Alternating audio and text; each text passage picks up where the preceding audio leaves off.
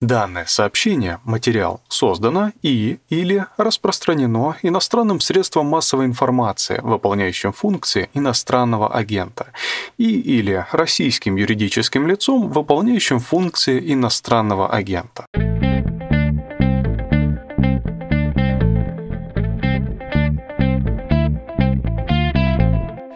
Это подкаст «Медузы» о новостях, которые долго остаются важными. Он называется «Что случилось?». У микрофона Владислав Горин, ведущий этого подкаста. Здравствуйте. И здесь редактор отдела «Разбор Медузы» Дмитрий Кузнец. Привет. Привет. Ты уже превратился в вестника этих боевых действий. Не знаю, нравится тебе эта роль или нет. Полагаю, что не особенно. Я бы наш разговор вот как озаглавил. Всего одним словом. Предложение пусть будет в одно слово со знаком вопроса «увязло» Давай держать в уме этот вопрос, но сначала о ситуации на фронтах. Что там сейчас происходит? Сейчас э, продолжается российское наступление. Темпы снизились очень сильно по сравнению с первыми днями. Но, в принципе, это довольно логично, поскольку российская армия, видимо, подошла к ключевым целям операции. Украинская страна это тоже понимает. Естественно, готова защищать ключевые цели во что бы то ни стало. Речь идет прежде всего про окрестности Киева, где российские войска продолжают окружение города и достигли некоторых успехов в последние дни. И вторая часть – это Донбасс и юг Харьковской области – а также Запорожская область, где продолжается тоже наступление с целью окружения всех украинских войск, наиболее боеспособных, которые находятся на Донбассе.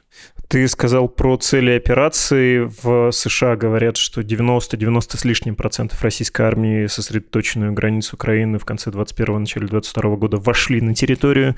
Что из этого следует? Что это только первый этап вот эти цели, которые ты перечислил, или имеющаяся группировка больше сделать и не сможет? Это, безусловно, первый этап, и силами этой группировки можно достигнуть первоначальных целей операции, что, в общем, сейчас и происходит. Другое дело, какой ценой достигаются эти цели, и как это вообще выглядит с точки зрения представления российской армии как а, довольно продвинутой и передовой. Как выглядит и каковы потери, на твой взгляд? Ну, мы не можем сказать, каковы потери в людях. Это просто невозможно установить по открытым источникам. А верить странам, воюющим в этом вопросе, тоже совершенно невозможно. Мы видим большие потери в технике, мы видим местами неразбериху, хаос и большие тактические проблемы, которые испытывает российская армия во время наступления. И, в общем, она не выглядит настолько продвинутой и передовой, как э, это представлялось до начала операции. А в чем это проявляется? Насколько можно судить, э, мы не можем, опять же, генерализировать и говорить, что это абсолютно везде так, но по тем открытым источникам, это прежде всего видео и фото, которые фиксируют как украинские военные, так украинские журналисты, так и просто гражданские люди с телефонами. Мы видим, что есть большие проблемы с э, разведкой, с управлением, с э, логистикой, то есть со снабжением. Мы видим, что до сих пор недостаточно эффективно, как это опять же представлялось до начала войны, до начала вторжения, недостаточно эффективно используется артиллерия и авиация. И это то, где, по идее, российская армия должна была иметь большое преимущество над украинской. И следствием этого являются большие потери, прежде всего, в технике. Значительная часть ее просто брошена, возможно, из-за проблем со снабжением, возможно, из-за проблем с управлением.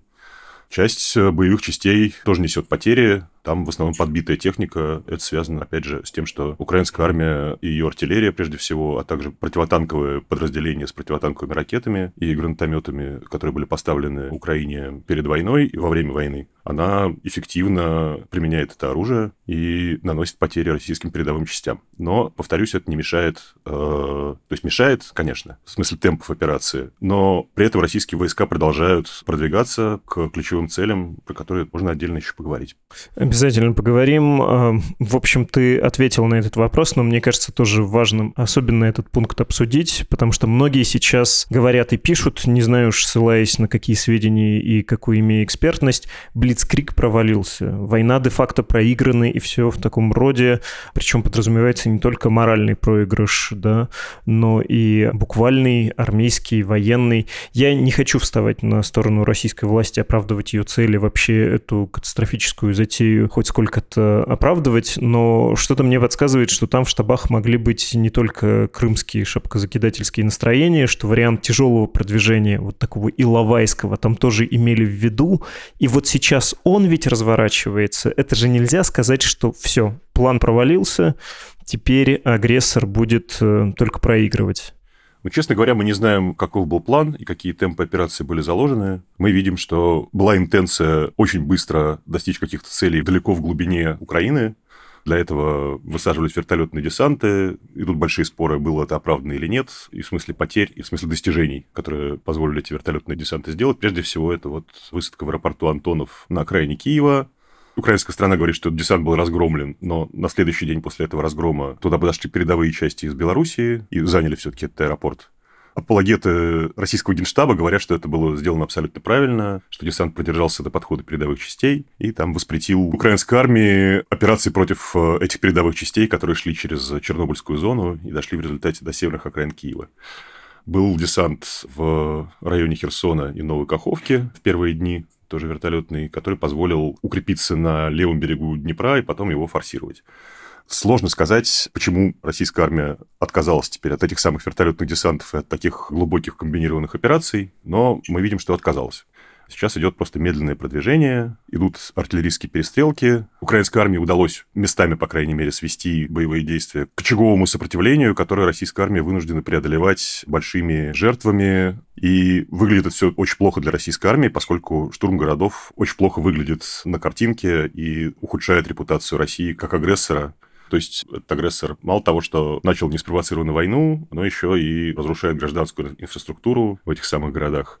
При этом со штурмом городов э, у России явно возникают большие проблемы, связанные именно с тем, что украинская артиллерия и части с противотанковыми ракетами успешно обороняют периметр городов, и есть буквально несколько примеров, когда российские войска смогли при большом сопротивлении украинских частей смогли взять города. Вот в последние дни, насколько можно судить, э, были взяты города Изюма, Балаклея, это южнее Харькова, откуда, наверное, должно начаться наступление, как многие считают эксперты, э, должно начаться наступление в тыл группировки украинской на Донбассе.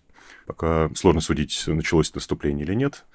Если с каждым городом будут такие же проблемы, как были с Изюмом, то можно сказать, что российская армия увязла. Но для того, чтобы мы могли об этом предметно говорить, мы должны понимать, каковы конечные цели и как себе представляет российский генштаб всю эту операцию, по крайней мере, на данном этапе.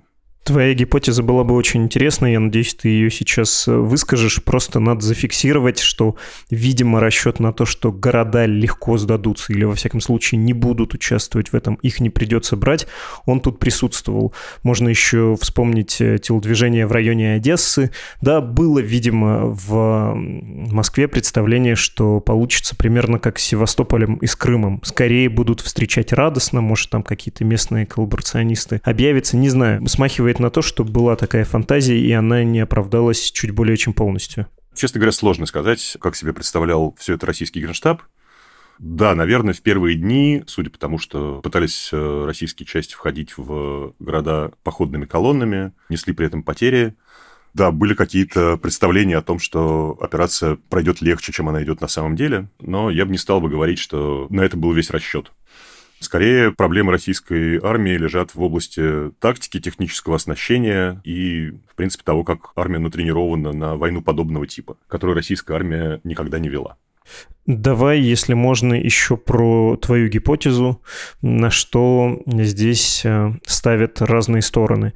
Ну, то есть, э, так по-профански кажется, что России выгодно максимально быстрое продвижение занятий узловых точек в том же Киеве, да, не надо оккупировать весь Киев, и вот эта блокада киевская, она скорее вынужденная, что ли, а хочется взять какие-то командные высоты, а украинская задача максимально долго сдерживать это наступление, потому что, кажется, время работает все-таки на украинскую сторону, хотя это спорно.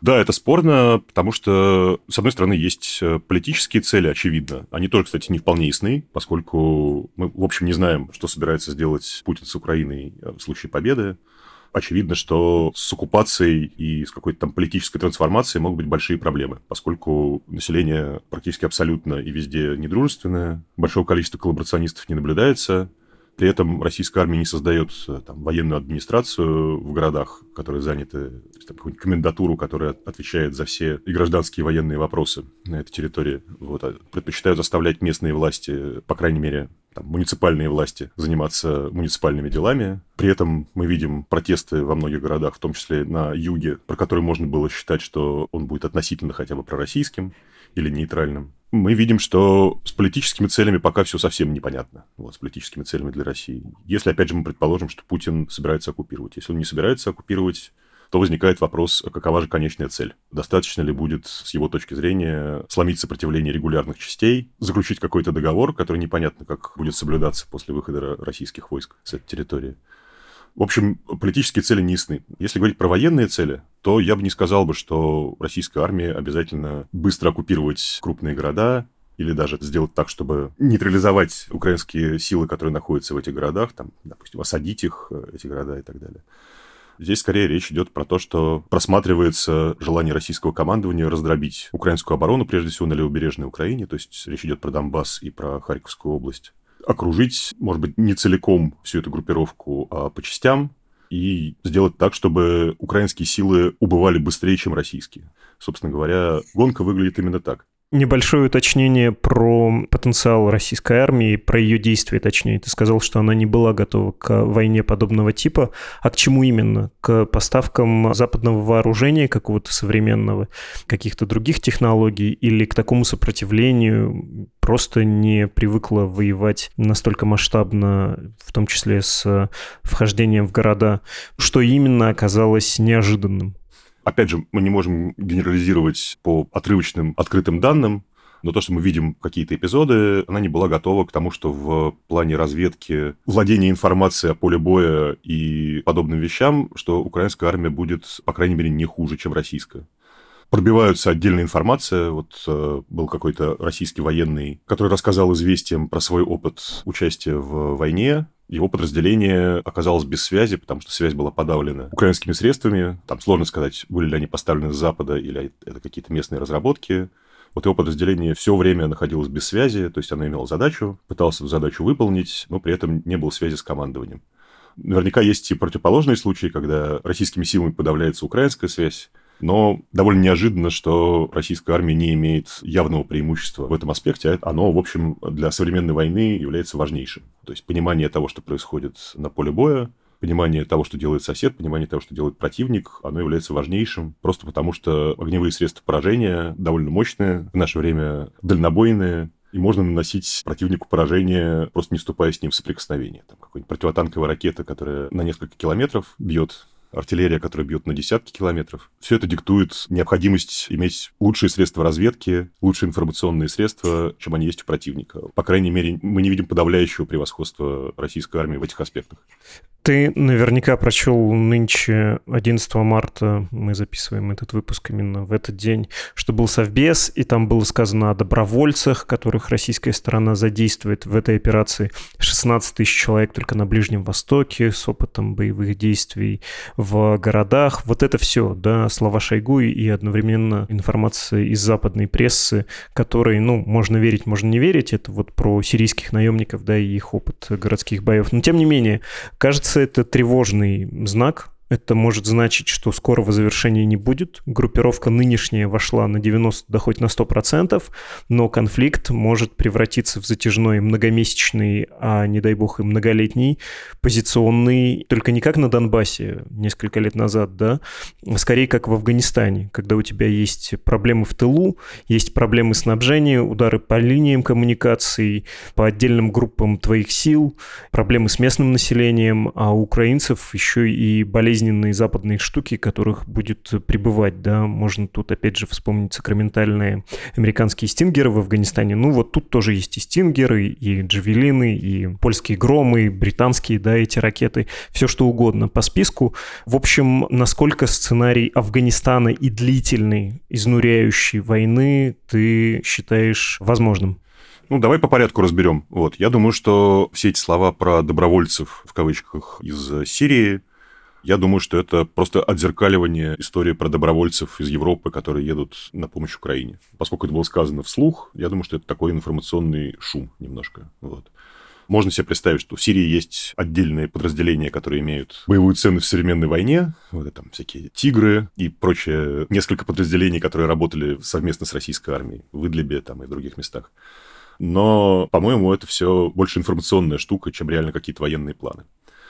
Что касается способности украинской армии продолжать эту войну бесконечно долго, а также получать снабжение, возникают вопросы, где это будет происходить. Если говорить про регулярные части, большая часть которых находится на левобережной Украине, то, собственно говоря, кажется, что план российского генштаба заключается в том, что эти части должны быть окружены, лишены снабжения, им не будет поступать это самое современное вооружение от западных стран.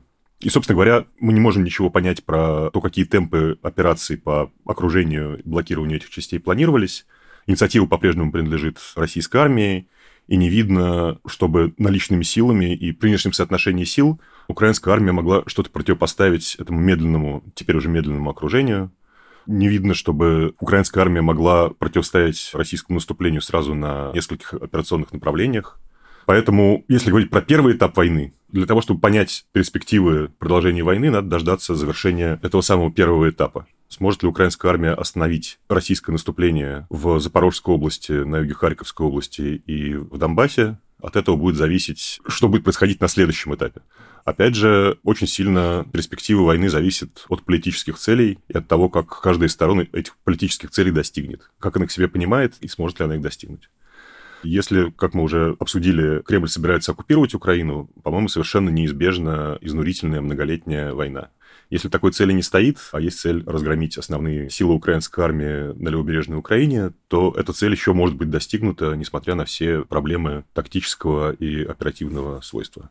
Да, понятно. Ну, в общем, это вопрос, когда издержки достигнут какого-то уровня, когда уже будет выгодно за столом переговоров не просто продолжать сами эти переговоры, а о чем-то начать договариваться. Если тебе кажется, что вот эта цель уничтожения военного потенциала Украины, которая заявлялась в начале с использованием слова демилитаризация стоит, то это может быть э, вопрос месяцев. Если речь о присоединении к Российской Федерации или там создании нового союза славянских государств, то эта история доходит на десятилетия. Да-да, именно так. Пока можно сказать, что российская армия испытывает огромные проблемы. При этом, если говорить, скажем так, про относительные потери, то в случае окружения крупных участков на левобережной Украине украинские силы будут убывать быстрее, чем российские. Пока сложно сказать. Опять же, открытые данные не позволяют нам оценить украинские потери да и российские на самом деле тоже в полной мере. Но в случае, если эти окружения станут реальностью, вполне возможно, что первоначальная цель, которая заключается в там, как это, на этом новоязе кремлевском демилитаризации, она может быть еще достигнута. Другой вопрос, что является ли это главной политической целью, и в чем смысл этой политической цели. То есть понятно, что если российские войска после этого покинут Украину, военный потенциал Украины будет очень быстро восстановлен с помощью западных стран. И если вообще в этом политический смысл, не очень понятно. Вот. И уже вполне очевидно, что если политической целью является оккупация и там какая-то политическая трансформация, то с этим будут большие проблемы. Ты-то к чему склоняешься? И если честно, у меня еще и шкурный вопрос, э, как это в известной цитате, когда объявляется война, люди спрашивают, не с кем воюем, а какой год призыва первый, да?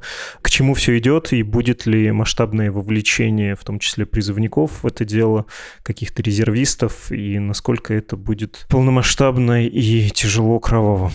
Ну, Россия собиралась использовать резерв в любом случае собиралась создать крупные части резервистов, которые будут, по крайней мере, там несколько месяцев в году посвящать себя военному делу, а в случае войны будут призваны. По-моему, этот резерв уже задействуется и будет задействован дальше. А, что касается мобилизации и массового призыва, по-моему, современная война к этому не располагает, поскольку она требует сложной техники, людей, которые обучены этой техникой управлять. Они предполагают войны миллионных армий в окопах сплошным фронтом и так далее. Поэтому, наверное, первоначальный этап, про который мы, собственно, говорили, его потенциально можно оценить в несколько месяцев максимум. Другой вопрос, что, как я уже сказал, окончательная политическая цель не ясна. На самом деле, ни той, ни другой стороны. То есть, если говорить про украинскую сторону, наносить потери российской и надеяться, что эти потери будут так велики, что Кремль остановит эту операцию, по-моему, пока сложно себе такое представить. Если украинская сторона надеялась на более деятельную поддержку Запада, то тоже мы пока этого не видим. США отказались от каких-то сложных схем передачи Украине самолетов советского производства, которые до сих пор остаются на вооружении государств Восточной Европы отказалась от э, поставки сложных систем ПВО, Поэтому сложно сказать, достаточно ли темпов нанесения потерь, которые сейчас мы видим, для того, чтобы российская операция могла быть остановлена до того, как она достигнет каких-то чисто военных целей. Последний вопрос. Не военный, политический. Говоря о двух сценариях, кажется, можно иметь в виду еще и третий, не знаю даже, как его обозвать, ну, назовем чеченским. Когда заключается какое-то соглашение, ну, предположим, что российская армия победоносно, пусть и не быстро достигает своих целей, и остается в таких резервациях, военных базах на территории Украины, ну, как минимум, восточной, и таким образом продолжает контролировать, да, Кремль Украину, представляя постоянную угрозу нового вторжения, новой операции в том же аэропорту Антонов, да, можно разместить все это. Видится ли тебе такое возможным?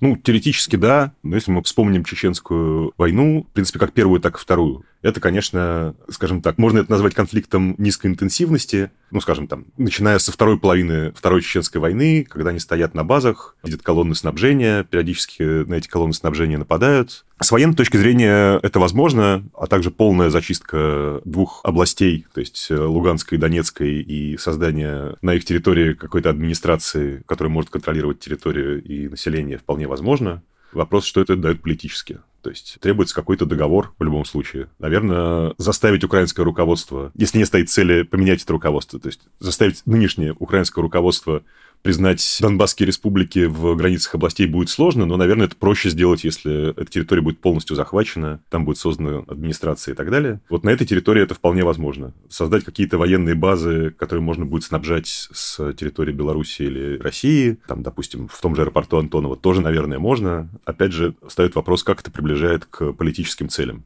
поскольку политические цели не ясны, то есть мы не можем понять, как выглядит послевоенная ситуация в Кремле. Ну, то есть мы можем представить себе, как изначально это планировалось, а с учетом создавшейся военно-политической обстановки мы не можем сказать. То есть мы можем только слушать, что говорят российские переговорщики про то, что требует Россия, и украинские переговорщики, и пытаться оценить, как это соотносится с возможными реальными политическими целями войны.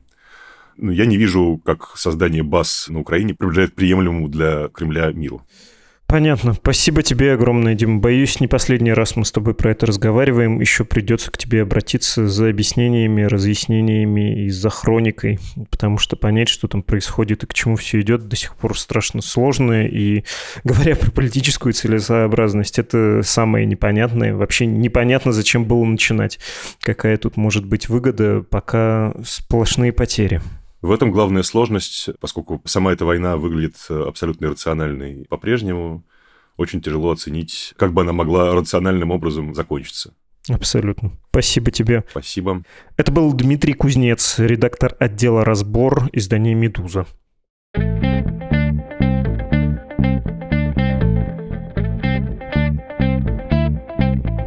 Если вам тяжело было это слушать, тяжело читать новости последней недели, в жизни вообще все стало непросто, это нормально. Могу посоветовать вам подкаст «Рядом». Это проект студии «Техника речи», то есть мои бывшие коллеги по «Медузе», которые отделились от нас еще в травоядные времена дискриминирования лишь в форме иноагентства. Подкаст «Рядом» о том, как выжить в эти темные времена. Его эпизоды — это короткие монологи известных людей с ответами на вопросы о новой реальности, как читать новости и не сойти с ума, как справиться со страхом, можно ли найти спасение в литературе? Послушать подкаст рядом можно на сайте студии Техника речи и на всех основных аудиоплатформах. Напоминаю также, и на что случилось, имеет смысл подписаться всюду, подкаст-платформы, YouTube, мало ли что закроют или оно само закроется а что останется работать. Также подпишитесь на email рассылку Медузы, ссылка в описании, и отдельно на распространяемое также по электронной почте дружественное нам издание Кит. Не забудем про Telegram Медузы Live. Мы теперь выкладываем аудиофайлы с э, подкастом «Что случилось» и в Телеграме тоже. Ну и, конечно, приложение Медузы. Надо ухитриться его поставить, если оно еще у вас не стоит, и обновить, если вы не обновляли. В общем, очень рекомендую оставаться на связи и получать новости, чтобы не остаться один на один с искаженной картиной мира по российскому телевидению. Кажется, о потерях российской армии вообще не говорят. Поддержать «Медузу» финансово можно на странице support.meduza.io из России криптовалютой, из-за границы, как в старе, до ухода визы и мастеркарда, карточки, валюта, на ваш выбор. Почтовый адрес для связи с редакцией подкаст собакамедуза.io. Голос в самом начале эпизода — это наш слушатель Владимир. Он не только начитал объявление об иноагентстве, но и оставил вот такой по скриптум. Огромное вам спасибо за ваш труд, всегда здравый и взвешенный взгляд на любую ситуацию, и за вашу роль маяка в этом море абсурда и мракобесия.